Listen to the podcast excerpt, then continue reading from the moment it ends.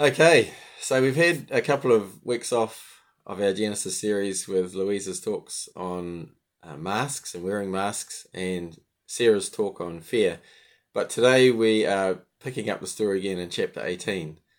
But just before we do that, um, it's always good to remind ourselves where we got up to in chapter 17. And you might remember that Michael preached a great sermon on the covenant of uh, Abraham and the sign of the covenant, which was circumcision. Um, and I don't think I've ever heard a sermon on that topic before. So good on you, Mickey, for um, tackling that one. And he talked about the purpose of the sign, the promise of the sign, and the danger of the sign. And we saw that the purpose of circumcision was that it was a physical reminder of the grace and love that God had shown to Abraham and his physical offspring. But it also pointed to something spiritual that Jesus would do for Abraham's spiritual offering, uh, offspring, and so it was a shadow of something to come. And just as circumcision involved a painful cutting away of an intimate part of the body and allowing it to die, so in the new covenant that we are part of, Jesus cuts away an intimate part of our spiritual body, our sinful nature, and lets it die. and just as Abraham participated, he had to be willing to participate in the sign of circumcision. So we also need to willingly participate in the spiritual circumcision that Jesus uh, wants to bring about in us. And uh, we are very blessed that the sign of the new covenant is not circumcision, um, but it's baptism. But uh, both signs are reminders to us of God's grace and love to us, and it's not something that we can boast in. Well, you wouldn't have thought so anyway, but somehow humanity managed, manages to do it, don't we? Just as the Pharisees of Jesus' day boasted in their circumcision, not in the goodness and the grace of God. So we can easily place our faith in the outward and physical signs like baptism, tithing, and going to church, and neglect what they point to, which is inward and spiritual. And Mickey gave us that very helpful analogy of the wedding ring, didn't he? I found that so helpful. Um, it's an outward and physical sign of an inward and spiritual promise or promises that a husband and wife commit to on their wedding day. But if one of them loses the wedding ring, it's not all over, is it? It doesn't mean that the marriage is all off. In other words, what is inward and spiritual is far more important than the outward and physical sign. And without the inner reality, the outward sign or ritual becomes an empty religious ceremony. And the challenge that Mickey gave to us was are we trusting in signs and rituals or trusting in God? Are we boasting in what we have done or what God has done? So that was such a great message, Mickey. Thank you. And um, encourage everyone to listen to it again. uh, remember, all of our talks are available on our website. So now we're in chapter 18, and it's very soon after Abraham was circumcised. It must have been a few months at the most because the scriptures say that Abraham was 99 years old when he was circumcised and 100 years old when Isaac was born. And uh, the promise that, uh, so in between those two events, we read of three men who visit him at the start of chapter 18. And they promise uh, Abraham and Sarah that Sarah will have a son in about a year's time, right? So it can't be a great deal of time between the point where Abraham was circumcised and when the three visitors came to him. And it turns out that one of the men was the Lord and the other two were angelic beings. And we pick up the story at the end of the visit as these strange visitors begin to leave. And it's fair to say, uh, once again, this is a passage of scripture that I've never really understood. It's always been such a weird, weird thing. It's almost like Abraham and God are involved in some kind of weird Dutch auction of how many righteous people it will take before God wipes out a city. And I guess that one of the disconcerting things is from an initial read, Abraham looks like he's almost more gracious than God. But let's delve into the passage now and see if those initial impressions are correct. So, um, the passage begins with the men getting up to leave and looking down towards Sodom. So they must Abraham must have been uh, on the hill country above the plain of Jordan, which had a view of the city. And then there's an odd paragraph where it appears that the Lord is either talking to himself or perhaps telepathically with his angel companions in such a way that Abraham can't hear. It's a bit like how the old Vulcans in Star Trek communicate. And he asks the question, Shall I hide from Abraham what I'm about to do? What is he about to do? He's about to judge Sodom. He's about to deal with Sodom. Why would he choose not to tell Abraham? Why, in fact, why would he involve Abraham at all? And uh, maybe cast your mind back to to your own life when when you were about to make a big decision and you were choosing whether or not to involve someone else in that decision. How did you decide to uh, uh, and what you know what thought processes did you go to to whether or not to involve that other person? So in my life i kind of think well is that person trustworthy? Are they wise? Are they empathetic? Um, will they have anything to contribute in terms of helping me to make the right decision? Uh, do i value this person's opinion? So so all the thought processes are around what are the qualities of the other person and what will they bring to the decision that I'm about to make. But this is not what God does, does he? If we look carefully at verses 18 to 19, God does not look for what Abraham will bring to the table. He just says, "For I have chosen him that he so that he will." Okay? So in other words, I've already chosen him. Uh, uh, hey, Clive and Rowan, are you on, on mute? Sorry. Yeah, hang on. okay, good one. Thank you. So he's already someone special to God. Abraham is someone special to God. And because of that, he will be an example for and will teach his children and offspring in the ways of the Lord so that God will do all that he has promised to do through him, which is that all the nations of the earth will be blessed. So it's like God goes through this thought process out loud and basically says, I've already chosen this man. I've already chosen him um, that, and I'm going to do all these things through him. And all these things sound a lot like the job description of a priest, which uh, whose job it was to do four things uh, so, firstly, mediate the grace of God. Uh, secondly, instructing the people in the ways of the Lord. Thirdly, determining the will of God. And fourthly, seeking God's blessing on the people. So, effectively, the Lord chooses to involve Abraham in the judging process because he has already chosen him as priest. He's like, I've already chosen him to be priest, and this will be his first task. He's going to act as a priest for the city of Sodom. What role does he want Abraham to play? Abraham will be like a mediator, a legal representative arguing for the defense. Why, why would Abraham be a good man for this job? Well, remember, uh, his nephew Lot and two nieces live in the city, and he loves Lot, obviously. And remember also that uh, Sodom was attacked uh, previously and uh, we, we read in Genesis, and its and its wealth was carried away, and Abraham set off after the attackers and brought the wealth back. So he's got a strong empathy for Sodom already, and he's an ideal person to do this. But while he's empathetic, he's also humble. He knows that he himself isn't perfect. And he's already failed to uphold the terms of the covenant God made with him, which was to believe that God would be faithful to that covenant and that he would come through for him. And remember, we, we looked at the example of uh, when he fathered Ishmael and all the catastrophic consequences that came about that we're still living with today. But he also knows that God has promised to pay for his failure which means that his position in the covenant is not one that he can boast about.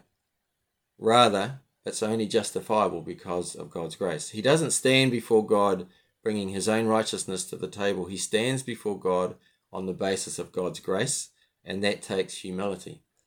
So we see these two qualities as vital for a priest empathy and humility.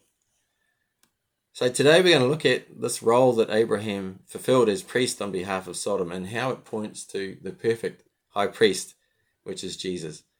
And because we as the people of God are also priests before the Lord, we will see what role God is looking for us to play for our family and friends and community. So let's let's delve into uh, further into this passage. So why was God interested in Sodom in the first place?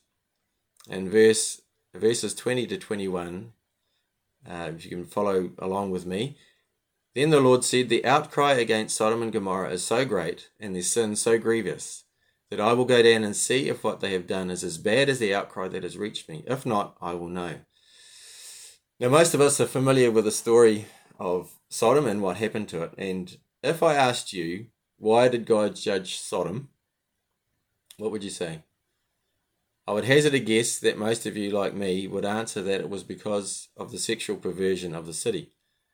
So you can imagine my surprise and consternation when I looked for all the Bible passages that mention Sodom and came across Ezekiel 16:49. Are you able to look that up? Ezekiel 16:49. and this is what it says. Now this was the sin of your sister Sodom. She and her daughters were arrogant, overfed, and unconcerned. They did not help the poor and needy nothing about sexual immorality here, which was, I just, I was flabbergasted. And this matches up with the Hebrew word for outcry in verse 20, which is often used in the Old Testament by the poor against their oppressors. They're crying out to God for help and mercy. Now, this doesn't mean to say that the sexual perversion in the city wasn't a problem, because Jude 1 7, if you want to look up that as well, Jude 1 7, towards the end of the New Testament. In a similar way, Sodom and Gomorrah and the surrounding towns gave themselves up to sexual immoral- immorality and perversion. They serve as an example of those who will suffer the punishment of eternal fire. So, the sexual perversion of the city was an issue, but from what we can see here, it wasn't the primary issue, was it? Which is quite surprising. And that's the reason, the reason why God came down in the first place was to investigate the outcry of the poor because they were being oppressed and they were crying out to God for justice.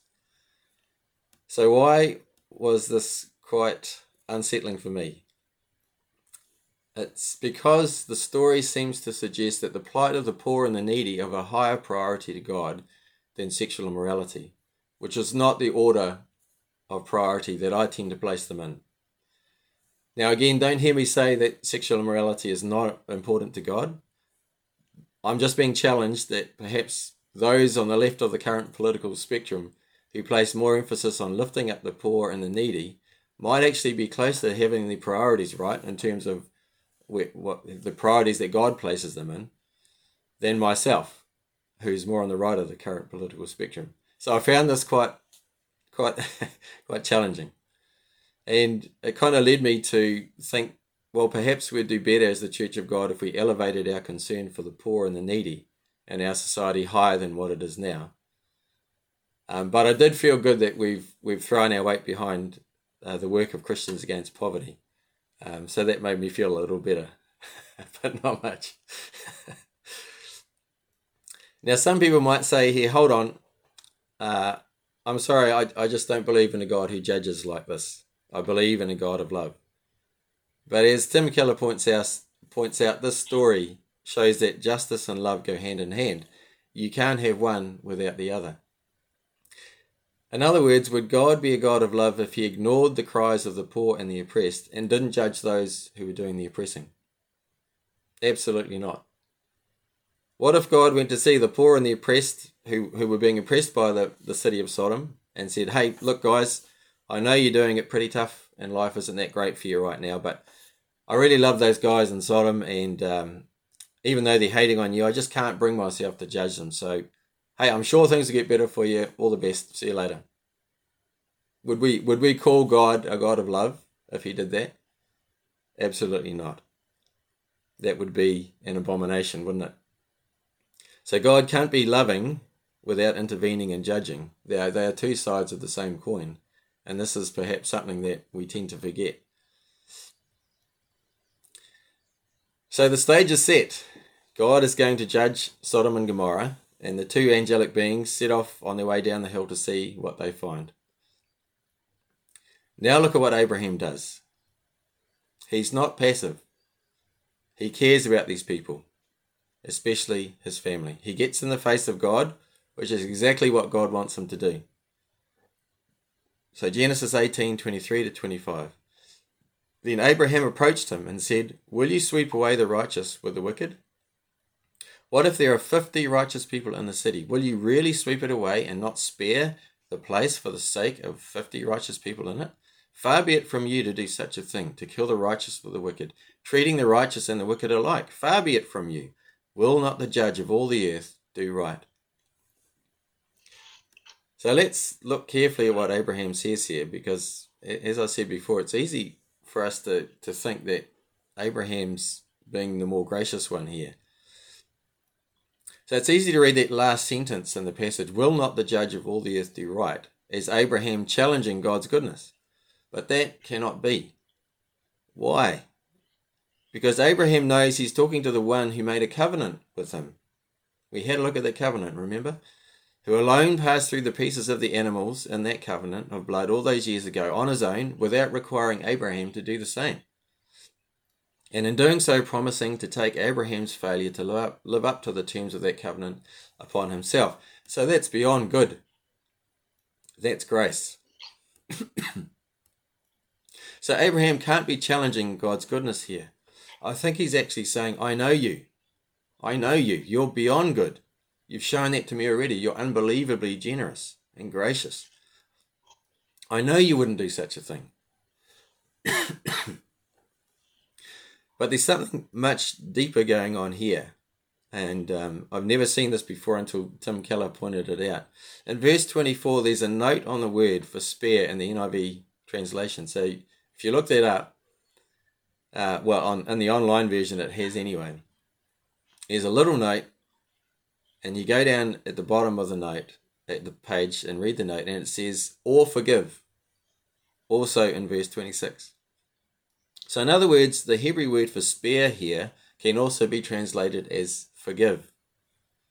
In other words, Abraham is not just asking God to ignore or put up with the sin of the unrighteous people of Sodom on the basis of the righteous uh, there. He's not he's not asking God to just oh let's just sweep that underneath the rug and pretend it doesn't exist.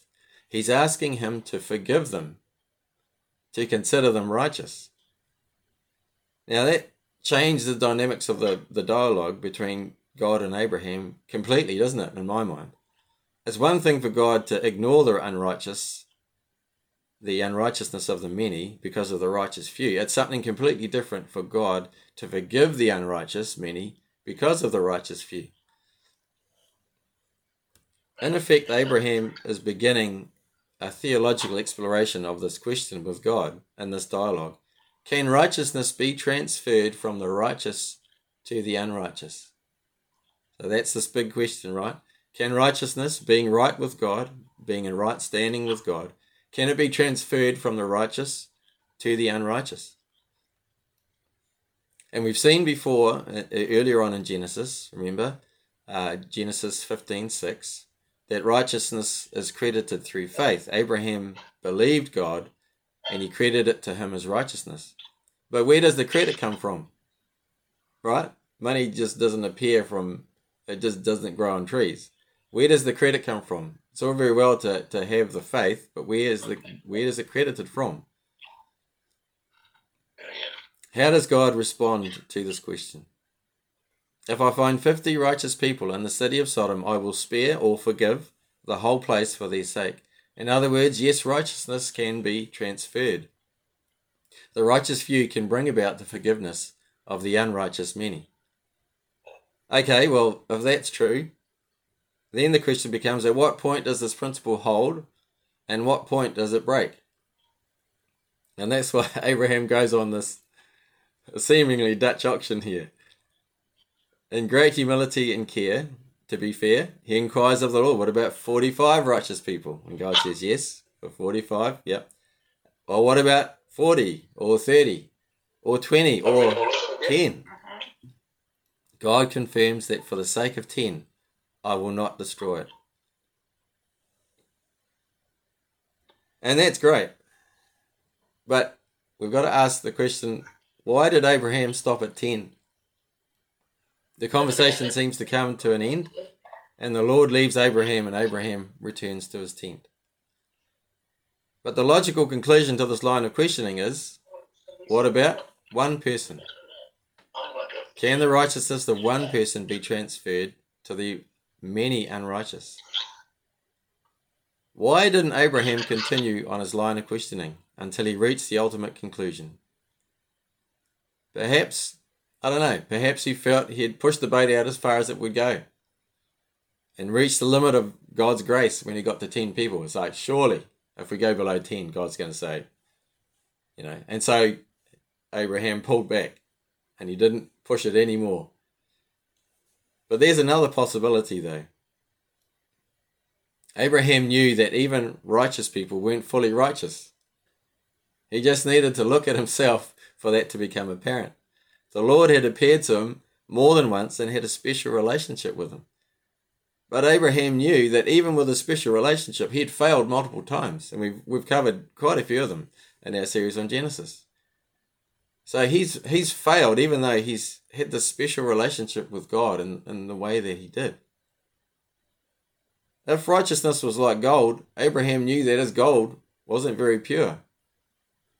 And even if there were nine Abrahams in Sodom, the pile of righteousness was getting pretty small on the scales trying to balance out the mountain of sin of the many. And if nine Abrahams might not be enough, well, you could forget about one, couldn't you? There's no way that one righteous person could be enough, even if they were the best of humanity, because as, as hard as we try, we're just not pure gold. Our unrighteousness, our righteousness is not that good. For one person to be sufficient to justify the many, they would have to be morally perfect. And who was perfect? Certainly no one that Abraham knew. Perhaps Abraham faltered at 10 and didn't press on to 1 because he just couldn't envisage any human being having that sufficient righteousness to justify the many unrighteous people. But now we know, of course, that Abraham had not reached the limit of God's grace. One person could indeed bring the forgiveness of God to the unrighteous many. Jesus lived a life of moral perfection, and he was the one perfect sacrifice to take away the sin of the world. His sacrifice was greater than all of the sin he atoned for, and that's why God raised him from the dead. So Abraham's role as a priest for Sodom pointed to a far greater priest who was to come. And we read about that priest in Hebrews 4 14 to 16. Hebrews 4 14 to 16. Therefore, since we have a great high priest who has ascended into heaven, Jesus, the Son of God, let us hold firmly to the faith that we profess. For we do not have a high priest who is unable to empathize with our weaknesses, but we have one who has been tempted in every way, just as we are, but yet did not sin. Let us approach God's throne of grace with confidence, so that we may receive mercy and grace uh, and find grace to help us in our time of need. Isn't that beautiful? Abraham didn't have the blessing of being able to point to Jesus, and perhaps he ran out of confidence in humanity. But by looking at Jesus' righteousness, we have solid ground to stand on. We know that there was one perfect man, and we can approach the throne of God's grace with confidence. So, what does all this mean for us as the people of God living in the 21st century? We know, and we've covered this before, that God has called us to be priests as well. 1 Peter 2, verse 9 says, But you are a chosen people, a royal priesthood, a holy nation, God's special possession, that you may declare the praises of Him who called you out of darkness into His wonderful light. So God is looking for us to be His royal priesthood. so as we seek to follow in the footsteps of Abraham and our Lord Jesus and live out the calling of a royal priesthood of the living God, here's a few practical take home messages for us to think about today. Firstly, Can we ask God to elevate our concern for the poor and the needy in our community and give us wisdom to know how to bring practical help as well as the good news of Jesus' love to them? Now, I know that I, have had personal experience of being ripped off after trying to help uh, some poor people, and I've kind of, uh, I guess I've kind of been burnt a little by that experience, and I've been hesitant. But I think this passage has been a real challenge for me that I need to elevate my own concern for the poor and the needy and to really seek God as to how to bring practical help to them, as well as the good news of, of the gospel. And above all, perhaps let's ask God to keep us from the terrible sin of being unconcerned. Remember that passage in Ezekiel. You're unconcerned. It's so easy to be unconcerned in our self-centered, self-centered society, isn't it? And we, it's so easy to distract ourselves away from things that we get concerned about. so this leads on to the second point, which is to be concerned about our friends and our family who don't know the Lord yet. Abraham was concerned for his family and friends in the city of Sodom, and he interceded for them, which is exactly what God wanted him to do, remember? God chose to involve him in that process. So let's ask God to give us a greater heart for our friends and our family and community. And my own challenge to myself, and perhaps you want to take this on as well, can can I cut down on my Facebook time and increase my intercessory prayer time? Thirdly, God's love is the other side of the same coin as his justice. He can't be a God of love without being a God of justice. And we've had a lot of pushback, haven't we, uh, as, as Christians on this issue. But remember the story of Sodom. God cannot be a God of love if he ignores the cry of the oppressed. so as we seek to to represent God, to be priests of God in our society, let us continue to resist this false idea that because God is love, he will ignore sin or pretend it doesn't exist. If that were possible, Jesus wouldn't have had to die on the cross. So let's ask God to help us to accurately represent who He is, His nature, and His character.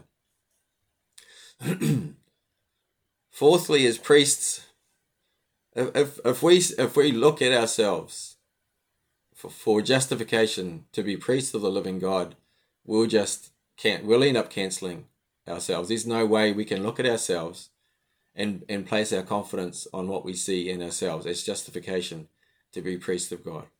Many times the accuser has pointed me to myself and said, How can you get up and lead worship in church when you've had that thought?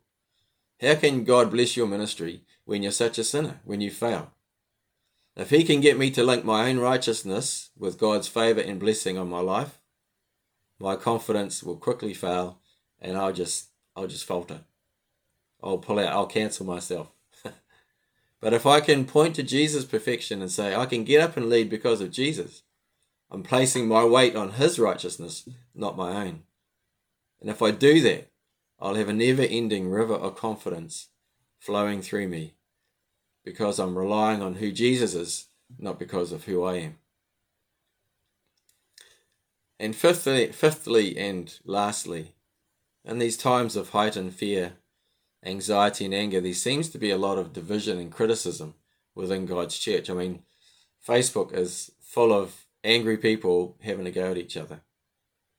And I'm not saying anyone here is doing it, but can I ask us all, as priests representing the living God, not to publicly denigrate other people and especially other Christians, no matter how much we disagree with what they're doing? if we have an issue with someone, Jesus told us to go to them in private, not put our gripe on Facebook. We are all part of the royal priesthood, which is made possible by the righteousness of Jesus our Lord only, and not whether we are right about a particular issue of our time. and our friend Joseph Macaulay, you might remember, he came and, and preached for us one Sunday. He recently posted this on Facebook, which I thought was spot on. if you hold your opinion in such a way that it trumps relationship, love, and unity, as the body of Christ and causes discord, dissensions, and factions, well, very likely your opinion has become an ideology and an idolatry. It's quite quite a challenging statement, isn't it? I'll say it again. If you hold your opinion in such a way that it trumps relationship, love, and unity as the body of Christ, and causes discord, dissensions, and factions, well, very likely your opinion has become an ideology and an idolatry. So let's draw our time to a close, and I'll lead us in prayer. Lord, we are not worthy in ourselves to represent you as priests. When things are going well for us, we often get prideful and look down on others. And when we fail, we often feel unworthy to serve you and condemn ourselves. Lord God, may our failures give us an empathy for others and a humility that refuses to look to ourselves and our righteousness, but instead relies on your righteousness that you graciously give to us in Jesus. Give us a heart for our family and friends, and especially a concern for the poor and the needy in our community. May we share the wonderful news that their forgiveness has already been secured through Jesus, and all they need to do is accept it for themselves. Help us to love one another as is fitting for your children, and keep us from the path of anxiety, fear, and anger. In your precious name we pray, Lord Jesus. Amen. All right, hopefully Sarah will be here shortly.